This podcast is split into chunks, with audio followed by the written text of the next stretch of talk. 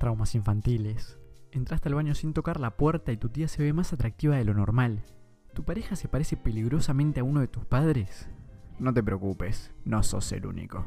Ya llegó, la culpa es de tus padres.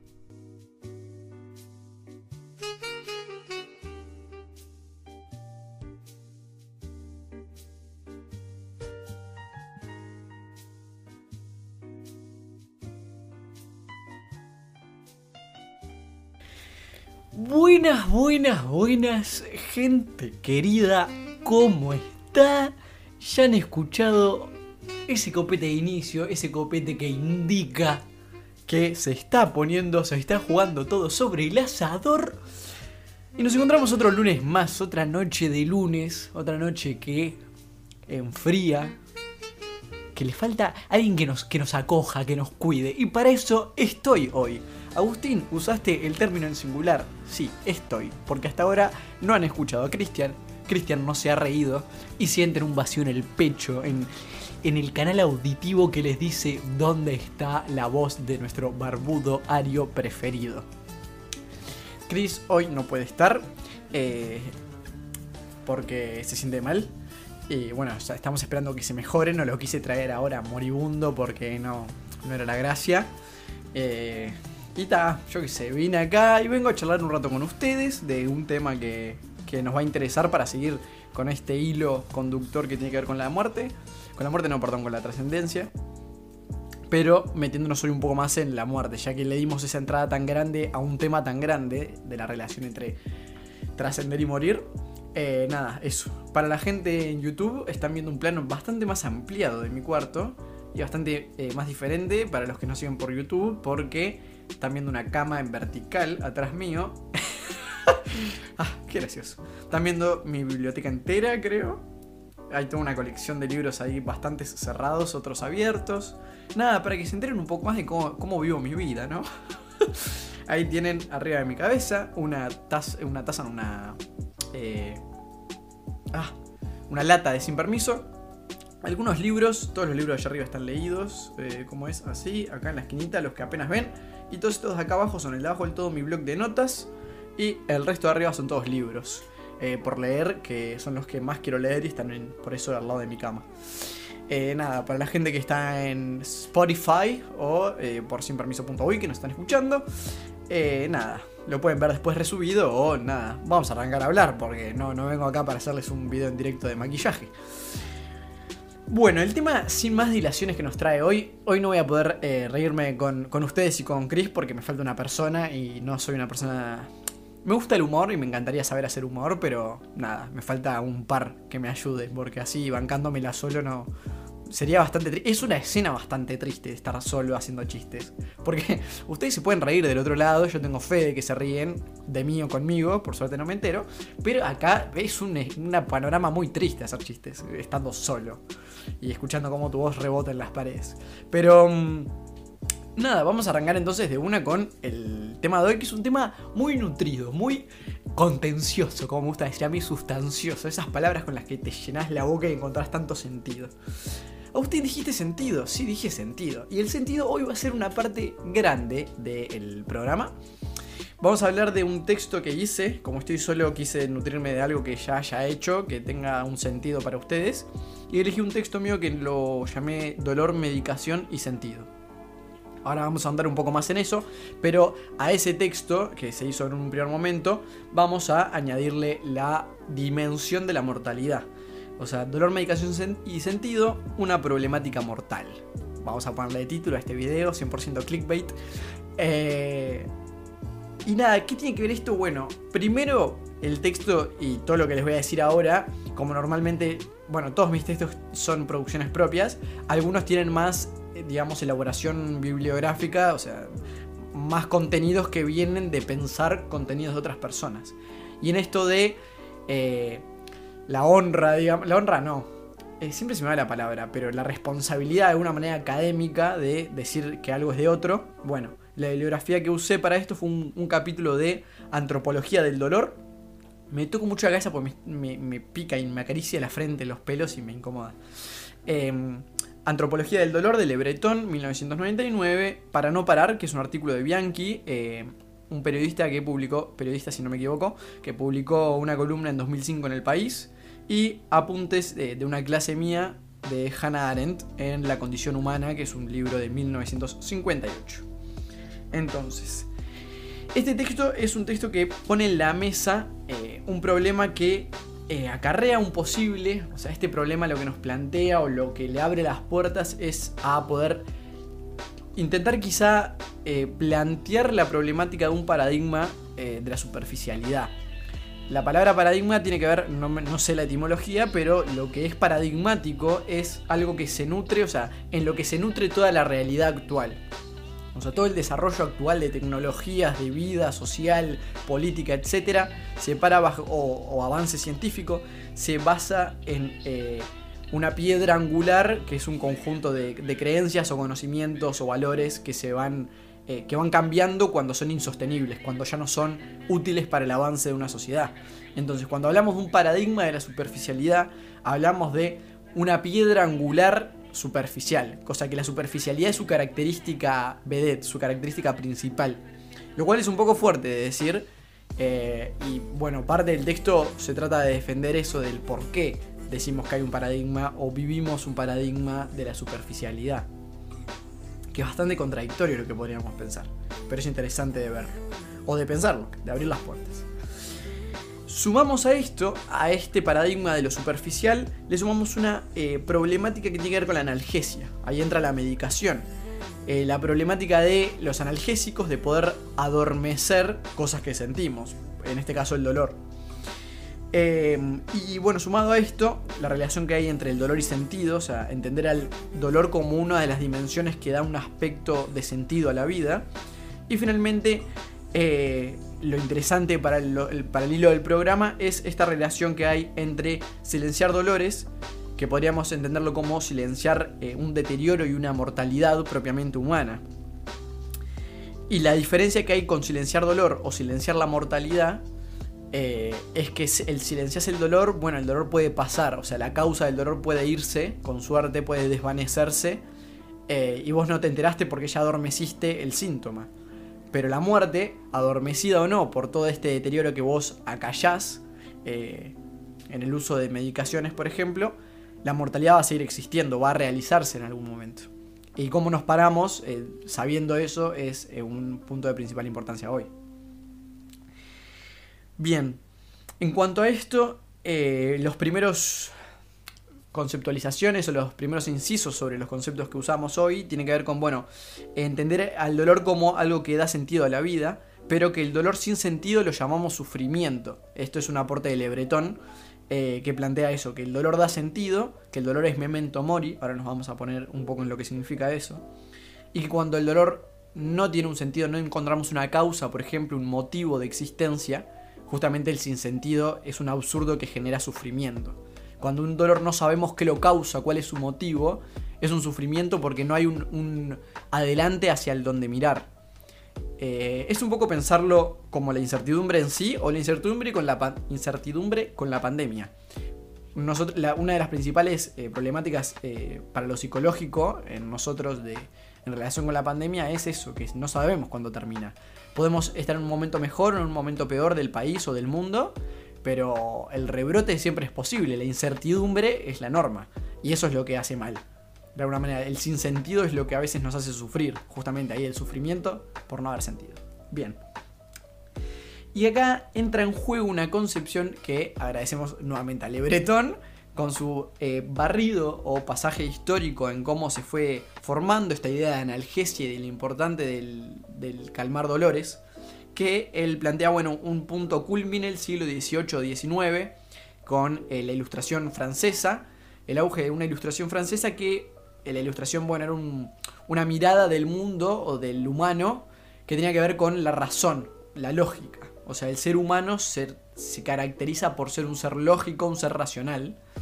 Entonces, los dolores o lo corporal, lo experimental en, lo corpóreo, no, era, eh, no, es que no era necesario, pero a veces podría ser obstáculo.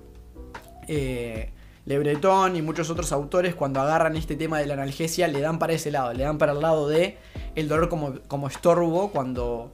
Eh, porque es eso, para la medicina puede ser un estorbo el dolor, Pero eso es un tema totalmente aparte en el que no queremos desarrollar. Em, entonces, cuando la medicina arranca a apuntar a partir de este punto, siglo XVIII y XIX, eh, hacia el bienestar humano, pero un bienestar humano significado como la ausencia de dolores, es que comienza el auge de esta analgesia, de eh, la medicación para no sentir dolor, como, y, que eso permitiría supuestamente lo que es el bienestar humano, que es el, no dolor.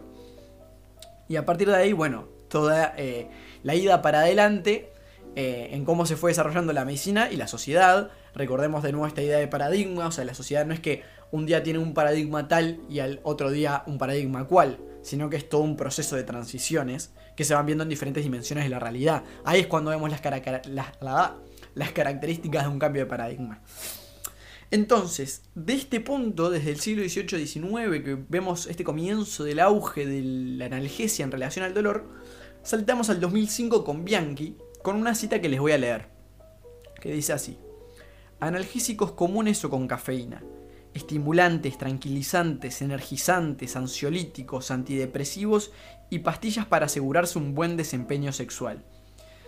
Todo sirve para poder vivir a full, sin privaciones ni dilaciones, en procura del rédito inmediato. Y en un párrafo siguiente nos dice, hay una escasa tolerancia a la espera, los medianos plazos no existen. Y con esta cita tan crítica, tan dura de Bianchi sobre, eh, bueno, él hace relación a los jóvenes, no lo dice acá, pero bueno, la, relación de los jóvenes de esto de vivir a full y por eso el uso de, todas estas medicaciones, de todos estos encapsulados. Em, y esto abre lugar a dos grandes críticas a partir de la crítica de Bianchi que vamos a hablar hoy.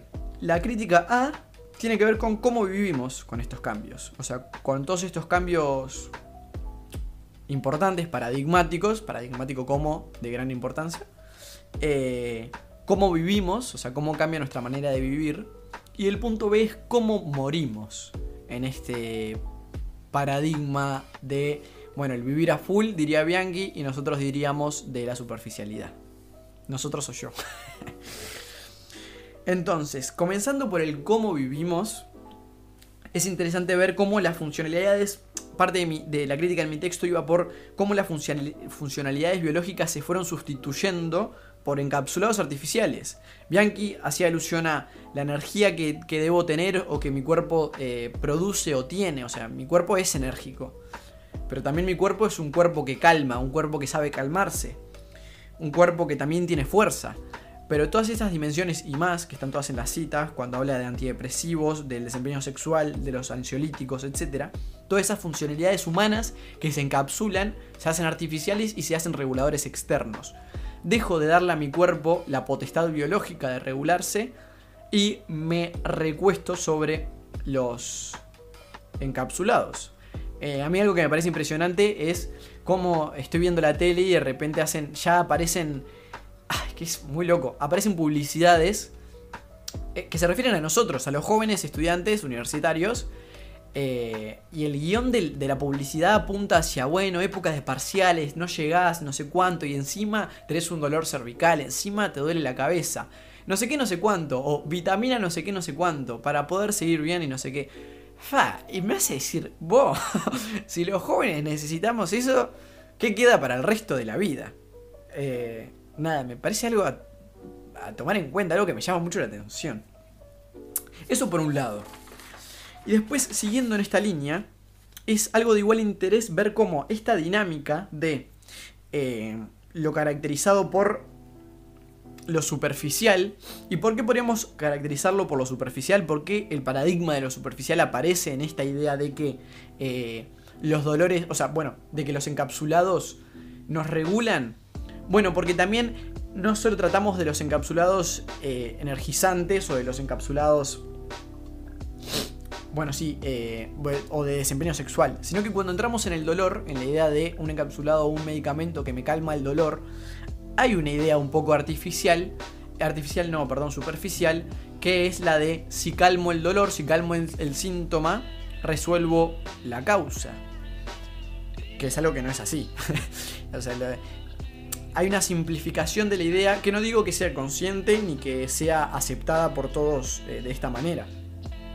Pero sí hay un principio que se sigue de eh, asemejar causa con síntoma. Y esta idea es una idea simple. Entonces el paradigma de lo superficial, de lo que va por encima de la realidad, justamente es esto, el simplificar, el desdoblar la realidad, el no complejizarla o el no entenderla como lo compleja que es, como lo... La, mirada no integrada de lo que es la realidad. Cuando vos eh, dos cosas diferentes, que en este caso es causa y síntoma, las nucleas en uno y las resolvés con algo que solo resuelve el síntoma, hay una mirada un poco superficial o hay una resolución, no mirada, hay una resolución un poco superficial de, del caso, de la problemática o del obstáculo. Y por eso les decía que quizá hay que hacer un estate quieto o un inciso en, eh, en que no es una mirada esto, es una forma de resolver las cosas. Esta forma de resolver las cosas principalmente se ve influenciada por algo que supongo que habrán pensado desde que arranqué a hablar, que es el tiempo. El tiempo es tirano y esa frase también eh, refleja lo que les vengo a decir, que es que como corremos en una realización propia que va alrededor de lo que producimos y lo que hacemos, el tiempo es una variable preciada.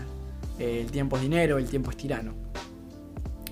Entonces se entiende esa resolución superficial eh, de, acallar el síntoma ignorando la causa. Que eso, bueno, determina, termina en una cascada de, de causalidades que aparecen en algún momento de la vida. No es que van a desaparecer. No, no es tan simple la biología humana. Y por eso volvemos lo simple en relación al paradigma superficial. Entonces, con esto de simplificar la mirada de la realidad, también aparece eh, una problemática diferente, pero que también es una dimensión humana, esta, fue, esta primera fue la biológica y la segunda es la social. La mirada social también se ve contagiada de este paradigma de la superficialidad, no en relación a la medicina, sino en relación a otra herramienta que se hace prótesis. Esto, sobre esto vamos a volver. Pero las tecnologías digitales que eh, creemos, las creemos como la mejor opción para todo, también es una manera en la que no hacemos más que simplificar y, coartar la realidad tenemos menos capacidad discursiva, eh, estamos menos disponibles a entender al otro y de construir juntos algo en base a confrontar constructivamente, a, confrontar de una manera significativa y ni que hablar de dominar la paciencia, o sea, estamos cada vez más acelerados. Los audios de WhatsApp ahora se pueden escuchar por 1,5 y por 2. No hay mejor reflejo que ese. Los contenidos en cualquier red social cada vez son más parecidos a los 15 segundos. Nada. Es una locura. Y en la antítesis tenemos el programa que llevamos con Chris de 40 minutos de hablar de cosas que nosotros creemos que tienen un sentido para la vida en general. Bastante a contrapelo de lo que serviría. Pero bueno, a nosotros no nos importa que sirva, nos importa que tenga sentido. Scruton en un documental que me gustó bastante para pensar. Eh, Scruton en sí era un filósofo inglés que falleció y que no, comparto mucho con, con, lo que hizo en ese documental, pero nos decía eso. Lo más útil en la vida es lo inútil. Él estaba, es un documental sobre la belleza, y la belleza justamente es algo inútil, pero increíblemente indispensable para el humano. Lo mismo es esto, el significado. Eh, que a veces parece no útil cuando hacemos programas de 40 minutos con contenidos sustanciosos, eh, pero bueno, no importa. Lo importante es que nos haga bien. Entonces, retomando. Cuando eh, eh, la, vida social también se contagia de esto, se contagia de, bueno, creer que la mejor opción para encontrarnos, para charlar, para entretenernos y para recrearnos son las nuevas tecnologías. Y no tenemos más que simplificar esta realidad. Tenemos todas estas capacidades que las, las coartamos cada vez más. Y tanto la medicación, y ahora volvemos a esta idea, la medicación como las tecnologías digitales dejaron de ser herramientas, que es lo que son en realidad, y las tomamos nosotros como una prótesis humana. Ahí quiero hacer un inciso. Eh, complejicemos el discurso que estoy dando. No estoy demonizando ni la medicina ni la tecnología. Solo estoy haciendo una crítica a nosotros mismos del uso que le estamos dando, porque no le estamos dando un uso de herramienta. La medicina y las tecnologías digitales son grandes herramientas. Nadie dice que a la tía Olga, eh, que está en Australia, no nos hace bien poder verla por Skype o por Zoom. Estamos diciendo que esa es una buena herramienta, pero de eso, hacer la prótesis, ahí hay una problemática, una, sí, una problemática que estamos haciendo que no es nada más ni nada menos que decisión propia humana. No estamos demonizando cosas. Nos, eh, quiero hacernos cargo del problema este. Entonces, Acá van a entrar las siguientes ideas de, las siguientes ideas de los apuntes de clase de la condición humana de Arendt. La primera idea que aparece es la de animal laborans. Que esto, viste, cuando aparecen palabras en latín, que todos se hacen los copados, no. Eh, el, animal laborans tiene que ver con eh, la laboriosidad, el labor, el, el hacer, el actuar en el mundo. Y en este actuar en el mundo, en este elaborar cosas, aparece el dolor y el cansancio. El cansarse para descansar y los opuestos que se complementan. Es decir, podemos disfrutar de la vida porque también la adolecemos. Ese ciclo que se cumple, ese yin y yang si quieren, cuando vamos a darle el toque cristian, el toque oriental, el yin y el yang es eso, los opuestos que se complementan y en cada uno de los opuestos hay un punto, en lo negro hay un punto blanco y en lo blanco hay un punto negro, esos opuestos que se complementan y que existen en conjunto. Entonces acá aparece una problemática, porque cuando entra la medicación eh, ocurren dos cosas. Una es que eh, no frenamos eh, por sentir dolor o, cansancio, es decir, esta medicación lo que hace es que no sintamos el dolor o el cansancio, por ende no paremos y lo único que generamos es coacción al propio cuerpo, o sea, desgastamos y hacemos doler de sobra al propio cuerpo, porque entendamos que dolemos por algo y nos cansamos por algo. No, dolemos porque hay que curarnos o porque hay que cuidarnos y nos cansamos porque hay que descansar. Cuando vos quitas la segunda parte del proceso, matás el ciclo de vida que nos mantiene en un equilibrio sano. O sea, el, el, que no te duela algo o el que no estés cansado no significa algo copado, porque puedes seguir estudiando o puedes seguir laburando. Te estás destrozando, o sea, estás parcheando un problema que en un momento va a explotar o vas a encontrarte con un boquete más grande que el pequeño problemita que podías resolver frenando dos minutos. Entonces, eh, por un lado, esto, el no frenar hace que, eh, que esa sobreexigencia, por más que no se sienta, al cuerpo le duele y le cansa, por más que no, no, no lo estemos viendo nosotros conscientemente. En un segundo punto, vamos a retomar a Bianchi con este el vivir a full y problematizar o preguntarnos qué se vive a full si se desconoce lo que es vivir el dolor. Entonces, cuando se borra lo que veníamos diciendo, uno de los dos opuestos complementarios, la, existencia de uno solo es simple plenitud en la teoría, pero absurdo en la práctica. ¿Qué significa esto? Cuando nosotros quitamos el. Bueno, nosotros tenemos el placer y el dolor abajo, digamos, ¿no? Como los dos complementarios. Cuando nosotros sacamos el dolor, teóricamente tendemos a creer que el disfrute y el placer se vuelve pleno. Se, significaría una vida, un vivir a full, que diría Bianchi, en el que estamos todo el rato en el placer. Pero en la práctica eso no es real. Porque cuando vos quitas una de las partes, quitas el sentido a la realidad. O sea, no haces más que simplificar tu realidad en una de las dos dimensiones y no valorarla como lo que es. O sea, el sentirnos bien lo valoramos porque nos hemos sentido mal. Estamos felices porque estuvimos tristes. O sea, esa asociación de opuestos complementarios es necesaria para disfrutar. En este caso, ¿no? Pensando en el disfrute. Y finalmente, eh, bueno, otros dos puntos los medios digitales que utilizamos mal y nos hacen dependientes a ellos nos simplifican y nos atrofiamos. Y por otro lado tenemos, bueno, la medicación que silencia los dolores.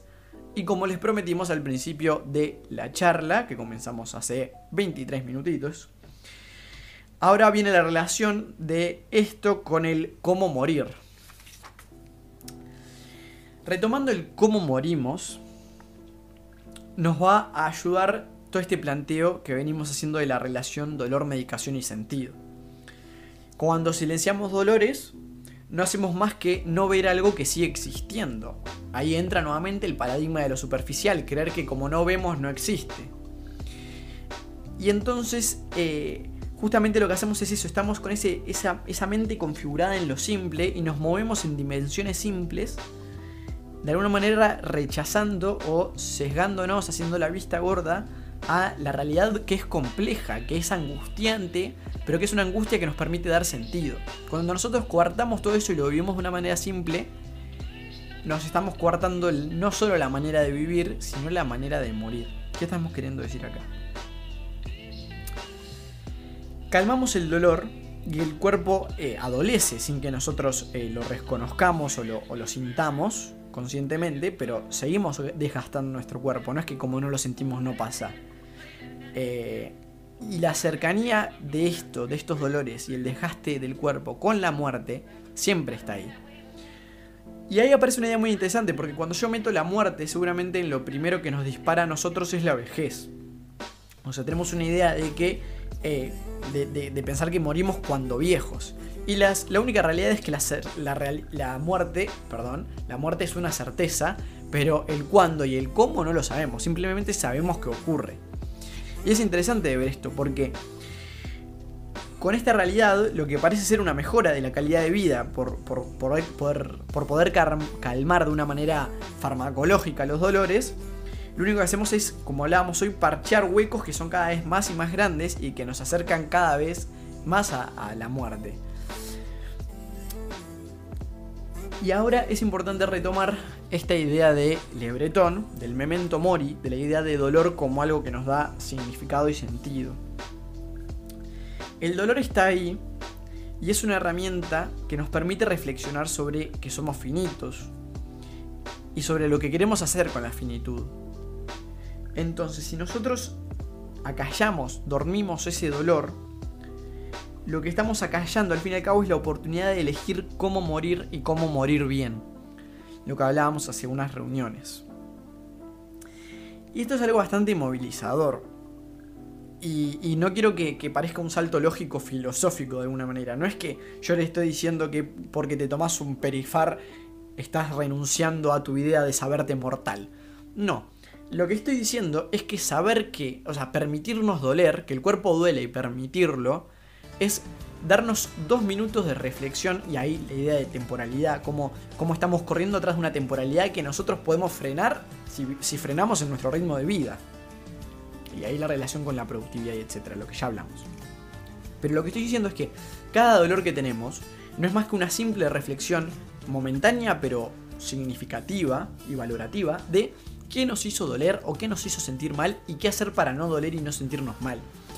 Eh, una utilidad sana, una utilidad saludable de reconocer lo que nos hace mal o decir hasta acá, cuando estamos todo el día delante de una computadora porque tenemos que estudiar y, y saber decir hasta acá, y sí, va a haber veces en la que hay que estudiar un poco más, en la que hay que hacer un poco más. Pero el problema es que bajo ese discurso lo que hacemos es vivir la continuidad de la vida en un poco más. Y acallamos el dolor, nos medicamos, nos rechazamos nuestro o rechazamos nuestro propio dolor, nuestro propio memento mori, el recordar que vamos a morir y no hacemos más que despegarnos de la realidad, despegarnos de nuestra realidad finita, que el cuerpo se desgasta y que hay que prepararse para una muerte que sea un, morir bien. Eh, porque nos despegamos de una manera en la que nos relacionamos más con el vivir a full, que es, eh, ya demostramos esa paradoja de que no se vive a full algo que no tiene su opuesto para equilibrarlo. Y vivimos en una etapa simple de la realidad, negando, o más que negando, haciendo vista gorda, queriendo sin querer a que somos finitos y a que morimos. Entonces todo esto nos hace pensar en algunos puntos con los que cerrar. Al fin y al cabo, analgesiar, dormir este memento mori, este recordarnos mediante el dolor que somos finitos, es dormir la vida al fin y al cabo. Es hacer este vivir a full que es paradójico y un sinsentido, cuando le falta su segunda mitad. Y sobre todo cuando analgesiamos y dormimos la vida, perdemos la experiencia de vivir la experiencia, perdón por decir dos veces experiencia, pero sobre todo, no tenemos oportunidad de vivir la experiencia de muerte o de última destinamos esta experiencia de muerte a una, a una de manera absurda, donde morimos ante, donde muere antes nuestro ser humano que nuestro ser biológico. Y ahora quiero entrar en un, inciso. El ser humano es existir humanamente. Cuando, nuestro, cuando yo digo que nuestro ser humano muere, que nuestro ser, muere antes que nuestro ser biológico, lo que digo es que el humano que somos, o que fuimos, porque ya murió, murió porque dejamos de elegir, dejamos de ser autónomos y, eso, dejamos de diseñar o de prepararnos para nuestra propia muerte. Tanto vivir eh, en ese discurso de, bueno, pero ahora necesito un poco más, bueno, pero ahora necesito otro poco más y otro poco más, no hicimos más que acallar dolores y desgastar un cuerpo que en conjunto nos lo privamos eh, nosotros mismos, nos privamos nosotros mismos de poder decidir, porque ya llegamos a una etapa en la cual no estamos en condiciones de eh, vivir bien, porque no nos, no nos cuidamos. Y no, no es que una vez que estamos mal podemos elegir cuidarnos para estar bien.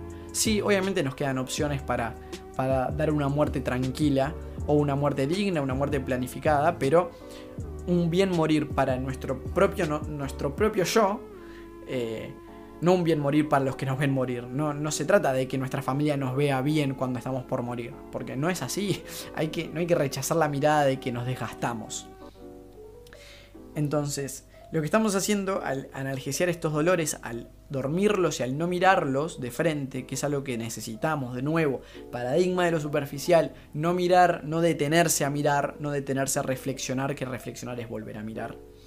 No detenernos hace que, al fin y al cabo, elaboremos a futuro una propia muerte que sea simplemente biológica porque la humana se fue antes, porque dejamos de decir antes, porque nuestro cuerpo ya no nos deja decidir y ya no somos autónomos, y nos relegamos a nosotros mismos a una muerte biológica, luego de muchos años de ser simplemente eso, un sistema biológico, que a mí, a mi parecer, y por eso, o a mi pensar, es de las peores cosas que podemos dejarnos a nosotros mismos para el final de nuestra vida. Nuestro ser biológico muere cuando ya no podemos hablar, no podemos decidir y no podemos actuar. Pero nuestro ser humano muere antes que el biológico. Y eso es algo que no nos deberíamos permitir. Bueno, cerramos este lunes con esta reflexión en relación a cómo morimos, cómo vivimos y la relación de esto con el dolor, la medicación y el sentido. Eh, yo soy Agustín Ferreira y hoy cerramos nuestro La culpa es de tus padres, episodio 5, dolor, medicación y sentido, una problemática mortal. Muchas gracias y nos encontramos el próximo lunes cuando la luz se ponga nuevamente en rojo y el reloj marque las 21 horas. Muchas gracias y nos vemos.